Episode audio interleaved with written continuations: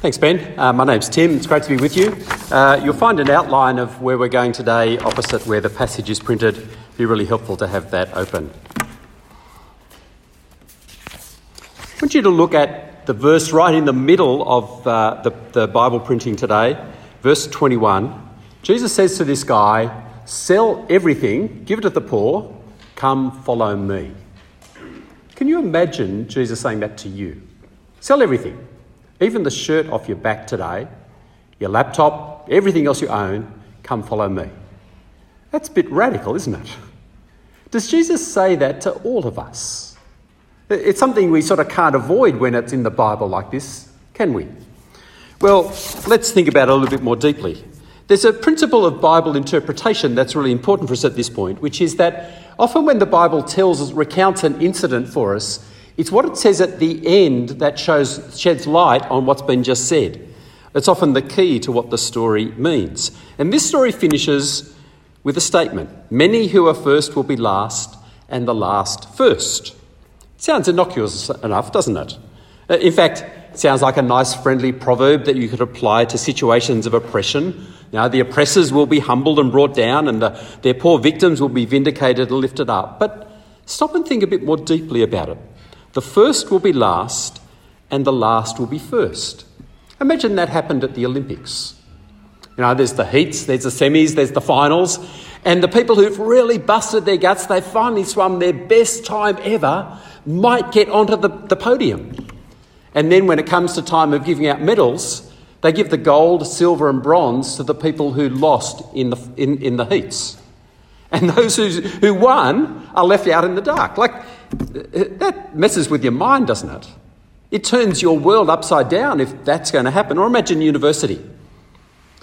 Those who get HDs all the way through, but it comes to the, the, um, uh, uh the graduation ceremony and they, they, don't get anything. It's those who lost in, who, who failed out in first semester who get given the honours degrees. Like that's just wrong, isn't it? How can you have a system like that? Or imagine in your family, you know, the rule is that whoever vacuums the house gets the car on Saturday night. So you go and grab the vacuum cleaner and vacuum the house top to bottom. Come Saturday night, you've organised your date, you've got dressed up, you go to mum to ask for the keys, and your sister's got the keys who did nothing. That is wrong, isn't it? It shouldn't happen. It, it relativises all success, it reverses everything in the world. You'd be outraged, wouldn't you? But what if you knew beforehand that that was a system? What if you knew at the beginning that those who are first will be last and the last will be first? How would you live? If you knew that was true of your study, it'd be really tempting not to do any study, wouldn't it? It, it, it, it'd change everything. You, would feel so uncomfortable and, and, and unsure of what to do. Well, Jesus is telling us beforehand about what happens at the end. The first will be last, and the last will be first. And the, two stories that are part of our passage today are two examples, two uh, incidents that illustrate what Jesus is talking about. They shed light on this principle that Jesus brings us. The first is Jesus and children. Parents, presumably, are bringing their young kids to Jesus because they want Jesus to, to give them some time and attention. And the disciples, they sort of take on the responsibility of, being, uh, of uh, looking after Jesus' itinerary. They realise that Jesus is the Messiah, he's God's Messiah. He, he, he's, he's important, which is a very positive thing. You know, imagine that you, Jesus was visiting Perth for a week and you're in charge of his itinerary. Who would get to see Jesus? I presume it's people like Mark McGowan and business leaders and the sports success, wouldn't it? And the disciples are thinking along that line. And in their mind, not children. Because they're not important, they don't matter, they're not influencers, they're not worth Jesus' precious time. And they're expecting Jesus to be pleased with them. But instead, he's indignant. He's actually really angry with them. They've completely got it wrong. They got the whole thing upside down. He goes on to say in verse 14, Let them come to me, don't hinder them, because the kingdom of God belongs to such as these children. These grubby, noisy kids, they belong in this place and in my kingdom. And then in verse 15, he spells out the implications of that for all of us. Truly, I tell you, anyone who will not receive the kingdom of God like a little child will never enter it. Now, he's talking here not just about kids, but adults being like little kids. You can't enter unless you're childlike, unless you receive it like a child. Now, what childlike quality does Jesus have in mind? Is it the innocence of children? Well, if you've been a kid, you know that's not true, don't you? I can remember as a kid thinking, I, I wish one day I'd grow up and be an adult and I wouldn't be quite so naughty as I am now. As an adult, I look back on kids and think, I wish I didn't know how naughty I was now as an adult. But are the disciples stopping the children coming because they're too innocent? Hardly. No, they're stopping them coming because they don't matter. That, that's the issue. They're unimportant. They've got nothing to offer Jesus and his kingdom. This kingdom of God is Jesus' kingdom. It's a kingdom that he's going to bring into existence, especially by his death and resurrection. His victory over Satan and sin and death, offering the benefits of what he's done to, to us, to, to humanity, forgiveness and a welcome and a place in his eternal kingdom. And Jesus is saying, if you think you deserve a place in that kingdom, because you're smart, because you're good, because you're religious, because you're at UWA, then you're locked out. You've got to become like a child who's, who's got no pretensions about themselves, nothing to commend themselves, no self importance whatsoever. To those people, the door is wide open. And that's been happening in Mark's Gospel. Jesus calls Levi a tax collector, an outcast. Come follow me. Goes and has dinner at his place with all the other tax collectors and the sinners, the, the people who everybody else thinks are too low to even associate with. Those who are first now think that they deserve to be at the front of the line, they'll get pushed to the back of the line. And those who are last now, who think they don't deserve anything from Jesus, they'll be pulled to the front of the line. And this isn't some sort of spectrum where you just sort of move around a little bit wherever you're on the line, you get to move. This is binary. Those who are first will be last, and those who are last will be first. This is the way his kingdom works. And so Jesus welcomes children. He takes them in his arms and he gives them the blessing of his welcome and his presence and his prayers. Now, just a little aside if you're involved in kids' ministry, take note of this. Children are welcome in his kingdom. You might think it's not worth doing kids' ministry. I want to do adults' ministry. That's where the real game is. No, kids is where the game is. They're precious. Give them the time, even if they don't ask for it. Because the first will be last and the last first. And it's in this context that this man runs up to Jesus and throws himself at his feet to ask about entering the kingdom. Verse 17 Good teacher, he said, what must I do to inherit eternal life? Now, if you read through the passage, inherit eternal life is equated with entering the kingdom and being saved. It's about where you are for eternity at the end of this life when Jesus returns. And this guy is clearly sincere. He really wants to know what he must do. He wants eternal life. It's a genuine question. And as you explore what this guy's like, He's got everything going for him. He, he's eager to know. He doesn't dawdle up to Jesus, he runs to Jesus. He throws himself in front of him to ask his question. He's respectful. Good teacher as he asks his question. He's spiritually minded. He, he wants eternal life. He's a genuine seeker. And we find out that he's morally good. He knows the commands of God, he's studied them, and he's kept the commands of God. He's been honest all his life. He hasn't, as a teenager, uh, run wild. And the disciples don't stop him coming to Jesus. So I presume if this guy walked into our church or came in to see you today and said, What must I do to inherit, to inherit eternal life?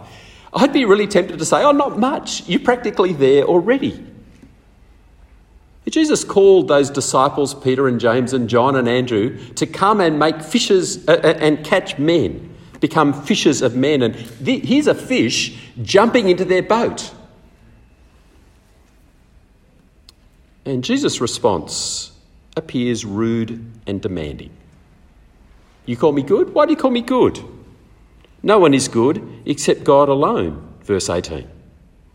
He's called him good, and, and Jesus sort of throws that respectful address back in his face. What is he doing? Is Jesus denying that he's divine? Well, that can't be the case. Of course, he goes on to answer the question. he doesn't say, I'm not qualified to answer the question. He, he goes and answers the question and he makes a demand, he gives a command which is only appropriate for God to do, I think. It'd be inappropriate for a mere human to say, sell everything and come and follow me. Now, I suspect what he's trying to do is make this guy stop and think. Why are you asking Jesus this question? Could he be God? And do I really think that I'm good? It, it, it's a prod. But then verse 21 is the sledgehammer, isn't it? Go, sell everything you have, give to the poor, you'll have treasure in heaven, then come and follow me. You lack something. You must do this sell everything. Oh, I mean, for me, that's ludicrous. I'd make it as easy as possible for this guy to, to become one of us and, and be part of God's people. Aren't all welcome? But Jesus doesn't treat him that way. And sadly, unwillingly, the guy says no. It, it, it, literally, it, it, says, here it says, at, at, this the man's face fell. It's, actually, he was shocked at what Jesus said. It, it wasn't what he was expecting, it was completely out of left field. And he walks away from Jesus and Jesus' demand, sad, his feet dragging, unwilling to do what Jesus has said. And then Mark explains why. Because he was rich literally because he had many possessions. He had a home full of, uh, uh, of clothes and jewelry, he had homes and fields, and it almost is like if he had nothing, it would have been easy for him because there's nothing to lose. But because he had so much to lose, he was unwilling to do it. He said he wanted eternal life, but it turns out he was thoroughly attached to this life and its comforts. He called Jesus good teacher, but he's unwilling to obey his teaching. He's unwilling to lose his life for Jesus. His life consisted of his wealth and all that wealth brings, his possessions that made him a somebody. He decides to save his life now. Now, Jesus sees the reaction of his disciples. Verse 23 Jesus looked around and said to his disciples, How hard it is for the rich to enter the kingdom of God. The disciples are openly amazed. This, this is an upright, wealthy, sincere person. Surely already he's favoured by God, he's, he's blessed by God. He's practically there already, isn't he? They can't understand what Jesus is saying, but Jesus chides them for their dullness. It's hard, he says in verse 24, to enter the kingdom of God. It's easier for a camel to go through the eye of a needle than for someone who's rich to enter the kingdom of God. It's really hard for anybody to enter, and it's really, really hard for the rich to enter. He talks about it's harder, it's easier for a camel to go through the eye of a needle. It's a ludicrous picture, isn't it? You know one of those little needles you use for sewing? Well, they have slightly bigger ones, but they're still little. They're tiny things with a little eye in it. Imagine trying to push a camel through the eye. It will not go. It's sort of like trying to push your car uh, through the keyhole. It's just not going to happen, is it? And the disciples are completely thrown and disorientated that. Disciples are even more amazed, verse 26, and said to each other, then, Who can be saved? And Jesus looked at them and said, With man this is impossible, but not with God. All things are possible with God. Their world is being turned upside down by Jesus. And they say, if he can't enter, then who can? Surely no one can. See, it's not just the rich for whom it's difficult. What stops the rich entering stops anybody and everybody from entering. Uh, it's not so much attachment to money, but it's what money gives you. See, money makes you a somebody, doesn't it? It gives you standing and status. And it's true in every culture, uh, whether uh, wealth is counted in cows or condominiums. And of course, it's not just wealth that can give us status and respect, it's marks and qualifications, it's the family we come from, the school we've been to, it's our, our performance whether that's academically or in sport or any other way. It's who our friends are, it's how tough or buff or pretty we are. So he wants to come with his wealth, he wants to hang on to his status. And Jesus says, No, you can only come empty handed like a child. See, it's not hard because the bar is too high, it's hard because the bar is too low. That's what makes it hard for everybody.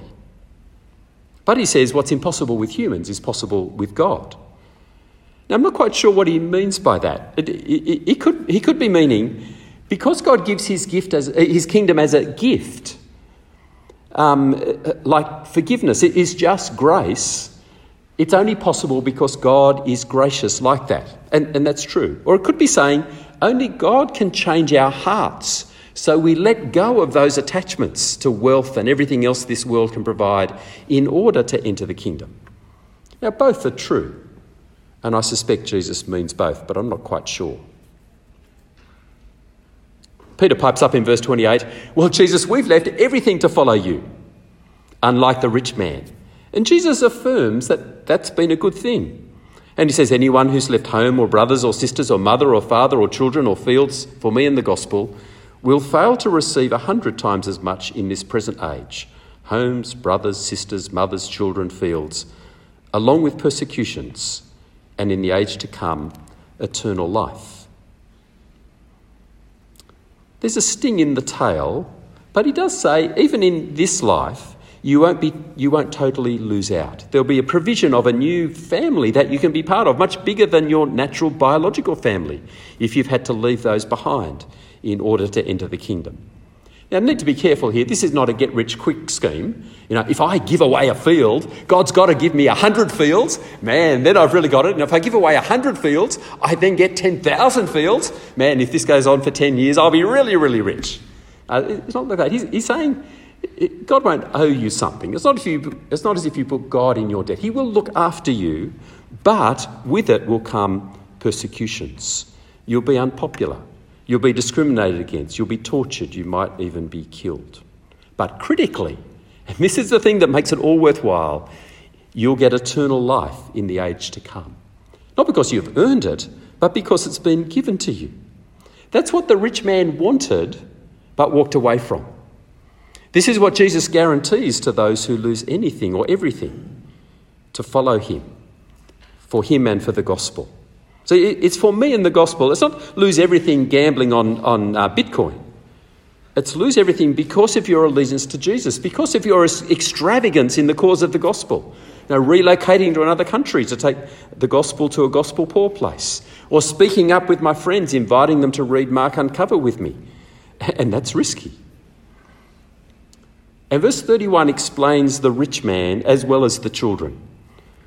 Many who are first will be last and the last first. In a sense, there's a bit of a warning to the disciples there. There's, there's a danger of thinking that they're going to be first because they've given up more, as if they're playing another game of status. They've just changed the currency. No, it's not like that. Tell us think about Jesus, his kingdom, and us. The Jesus' kingdom is unlike any other kingdom in this world, any other club, any other society, any other whatever you might want to create. Because all of those have entrance requirements. You, you come in because of what you can bring. And the more you bring, the more chance of being higher up within that organisation, whether that's money or wealth or, uh, or capacities and gifts or training um, and qualifications. We do it with migrants, don't we? You want to come to Australia? Well, you've got to get a certain number of points to get into Australia. University does it with marks, they rate everything that you do. But this kingdom is different. This kingdom is radically different. Because in this kingdom, the king serves his subjects. We'll explore this next week. In this kingdom, the king dies for the people. That is different. That, that turns everything the other way up to the way our world works. Well, turns it upside down. You could say, I think Jesus would say, no, I'm, I'm turning it the right way up. This is actually the way it should be and will be in my kingdom. And so you can't enter the kingdom unless you become like a child, unless you receive it like a child, empty handed. No badges on your chest, no plaques on the door, no ATAR score tattooed on your forehead, no surname that you can leverage, no sacrifices to boast in. There's an old hymn that puts it right, I think. Nothing in my hand I bring, simply to your cross I cling. But to come empty handed, I've got to let go of whatever was in my hand, whatever I've been holding on to. If, if, if, I'm a nobody and happy to be a nobody, then there's nothing to let go of. But if I've got something, I've got to let go of it. That's why Jesus says to the rich man, Sell everything you have, give it away, follow me. He saw what this guy was holding on to. Well, what do we do with this incident? Jesus and the rich man. There's sort of two extremes you could go, couldn't you? You could say, Jesus is saying this to every one of us sell everything you got, give it to the poor, which means the poor have now got something so they don't get into the kingdom. That is, poverty is necessary in order to follow Jesus. And that is possible. I, I want to suggest it's not true, because this is actually the only person Jesus says this to. He doesn't say it to Nicodemus, for example. Uh, or you could go the other extreme and say, well, he only said it to this guy, so it's got nothing to do with us. Uh, I can just read it, be fascinated, and go back to normal life. Now, within the context, Jesus is saying on the last day, something unusual is going to happen, something that naturally you're, you do not expect. The first will be last, and the last will be first. And he's telling you that up front, so you live your life knowing that that's going to happen. It's going to be upended. And if you know it's going to happen, that, that, that will bring a paradigm shift now. You'll live life totally differently now if you understand that. Like if you went to the Olympics knowing that that was going to happen, you'd perform very differently, wouldn't you? Well, you know. A couple of weeks ago, we looked at Mark chapter 8 verse 34 following, where Jesus says to his disciples, Whoever wants to be my disciple must deny themselves, take up their cross, and follow me. Whoever wants to save their life will lose it, but whoever loses their life for me and for the gospel will save it. What good is it for somebody to gain the whole world but forfeit their soul? What can anybody give in exchange for their soul? Well, that's the rich man, isn't it? He wants to save his life. He's got this wealth and he wants to hang on to that no matter what. He's going to lose his life. Why is it so hard for the rich to enter the kingdom of God? Because their wealth makes them think they're a somebody. It gives them recognition and respect and acceptance. It, it gives them a, a status and it gives them security. To sell all and follow Jesus is, is to lose all that, to become a nobody, totally dependent on Jesus. And that's the same for anybody who's pushing towards the front of the line. Investing so much in acquiring wealth or gaining qualifications and recognition or building respect amongst their peers. It's very hard to let that go and throw it away. And if you can't let it go, you must. If you can't, you must remember being on a, a weekend camp one time, and one of the guys who came along to the camp was invited by some of his friends was a 16 year old guy who played cricket. Like he just played cricket, and I discovered it when I chatted to him. He was already in the Australian schoolboy cricket team. And he said, I'm really interested in Jesus. I'd love to know more about Jesus, and I'm thinking about becoming a Christian. And I said to him, Well, I want to read a story from the Bible with you. And we read this story. And at the end of it, I said to him, What do you think Jesus would say to you? He said, Oh, that's pretty clear, isn't it? He'd say to me, Give up cricket. And I said, Yeah, I suspect he probably would. I, I can't say for sure, but I, I, think he would. Will you? He said, No, I, I can't. It's my life. And he walked away sad.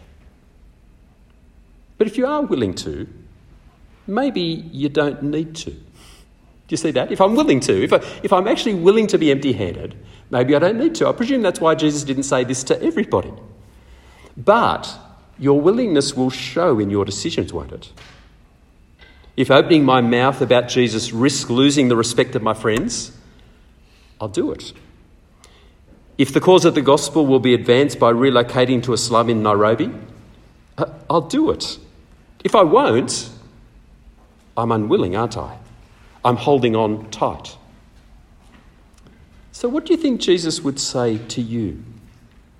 What is it that you want to hold on to that makes you a somebody? Is it the prospect of being called an engineer or a lawyer or a psychologist? Is it the dream of marrying that guy or girl that would just make your life? Uh, it's a very difficult question, I think, for most of us because we, and I include me in this, we've invested so much into our lives so far, haven't we? We've invested a lot of effort and time and money into our education with the prospect of what that's going to give us. And our parents have invested that in the schools they've sent us to, the tutoring maybe, the university that they've supported us to go to. It, you can hardly contemplate throwing that away. They've given us the best opportunity to succeed in life. They've pushed us to the front of the line. Well, listen to what Jesus says just in the chapter before. It's chapter 9, verse 43. If your hand causes you to stumble, Cut it off. Better to enter life maimed than with two hands go to hell, where the fire never goes out. If your foot causes you to stumble, cut it off.